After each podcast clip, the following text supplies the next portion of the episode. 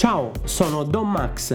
Da sempre mi occupo di giovani e formazione. Sono qui a condurre Connessione Parola e la password di accesso di oggi è guarire.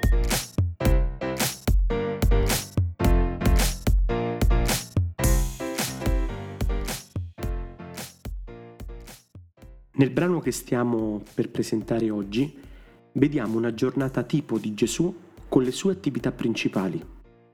Gesù guarisce, prega e annuncia. Per questa settimana la password che abbiamo scelto per aprire il nostro scrigno è la parola guarire. Ascoltiamo il brano del Vangelo di Marco che la liturgia del 7 febbraio ci presenta. Dal Vangelo secondo Marco. In quel tempo Gesù, uscito dalla sinagoga, subito andò nella casa di Simone e Andrea, in compagnia di Giacomo e Giovanni. La suocera di Simone era a letto con la febbre e subito gli parlarono di lei. Egli si avvicinò e la fece alzare prendendola per mano. La febbre la lasciò ed ella li serviva. Venuta la sera, dopo il tramonto del sole, gli portavano tutti i malati e gli indemoniati Tutta la città era riunita davanti alla porta. Guarì molti che erano affetti da varie malattie e scacciò molti demoni, ma non permetteva ai demoni di parlare perché lo conoscevano. Al mattino presto si alzò quando ancora era buio e uscito si ritirò in un luogo deserto e là pregava. Ma Simone e quelli che erano con lui si misero sulle sue tracce. Lo trovarono e gli dissero, tutti ti cercano. Egli disse loro, andiamocene altrove, nei villaggi vicini, perché io predichi anche là. Per questo infatti sono venuto. E andò per tutta la Galilea, predicando nelle loro sinagoghe e scacciando i demoni.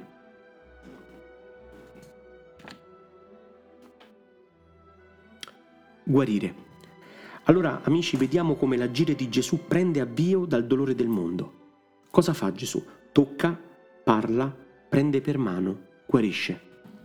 Lo sguardo di Gesù non si pone e non si posa sul peccato, ma si posa sulla sofferenza, su chi soffre, come per dire che quelle persone che soffrono sono più importanti in questo momento. E che cosa vuole mostrare a loro e mostrandolo a loro a tutti quanti noi? Che è possibile essere nella gioia, che è possibile essere gioiosi, che è possibile stare meglio. Ma per stare meglio, per essere nella gioia, per stare bene, bisogna che noi entriamo nella chiave di accesso che è proprio quella della guarigione, il guarire. La suocera di Simone era a letto con la febbre, dice il Vangelo. I suoi amici, i discepoli, si preoccupano, si preoccupano per lei e gli parlano di lei, gli presentano una situazione di sofferenza, ossia di chi ha bisogno di essere guarito. Attenti perché non solo la gratuità, ma tutto quello che occupa e preoccupa il cuore dell'uomo può diventare nel dialogo con il Padre una preghiera. Ed ecco allora che Gesù si accosta, va verso il dolore dell'umanità, non lo evita come, vol- come molte volte facciamo noi, ma gli si fa vicino, non ha paura, non lo fugge. E che cosa fa? Prende per mano la suocera di Pietro è come se gli dicesse, amica mia, non sei più sola. Perché d'altronde lo sappiamo, no? Lo sappiamo bene che chi soffre si sente molto solo spesso, si sente abbandonato e chiede di non essere lasciato solo. Chiede di essere voluto bene, di lottare con lui contro il male. Ed è proprio qui che Gesù fa la differenza. Nel toccarla, nel farsi vicino, fa suo il dolore dell'umanità. E poi, fa quel gesto bellissimo, la guarisce. Cioè il Vangelo dice la fece alzare. Il verbo in greco è quello della resurrezione. Gesù alza, eleva, fa sorgere la donna e la riavvia, la riapporta alla vita, alla dignità, la riaffida alla vita e alla dignità, la riaffida alla gioia. E perché questa vita sia piena, sia veramente piena, la riconsegna al servizio. Infatti, diciamocelo, che l'uomo per essere nella gioia, per stare bene, deve saper servire, deve saper dare. L'uomo, cioè, deve far come Gesù, fare sue le sofferenze dell'umanità e farsi vicino, toccare, dare la mano, rialzare i fratelli dalla realtà di male e di dolore alla realtà di vita piena e di gioia. Ecco cosa fa Gesù per noi, ecco cosa siamo chiamati noi a fare per gli altri.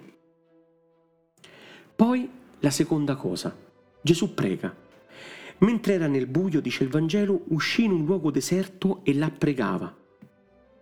Gesù, pur assediato dalla gente, sa inventare spazi di notte, quegli spazi segreti che gli servono per stare a tu per tu con il Padre, per liberare sorgenti di vita che spesso ormai sono insabbiate. E poi infine, una volta che ha guarito e ha pregato, annuncia, cioè avvia processi, inizia percorsi, cerca villaggi, altri amici da rialzare, nuovi, o nuovi orizzonti dove poter portare la sua parola di salvezza che è gioia. Gesù indica a noi la strada del cammino della gioia.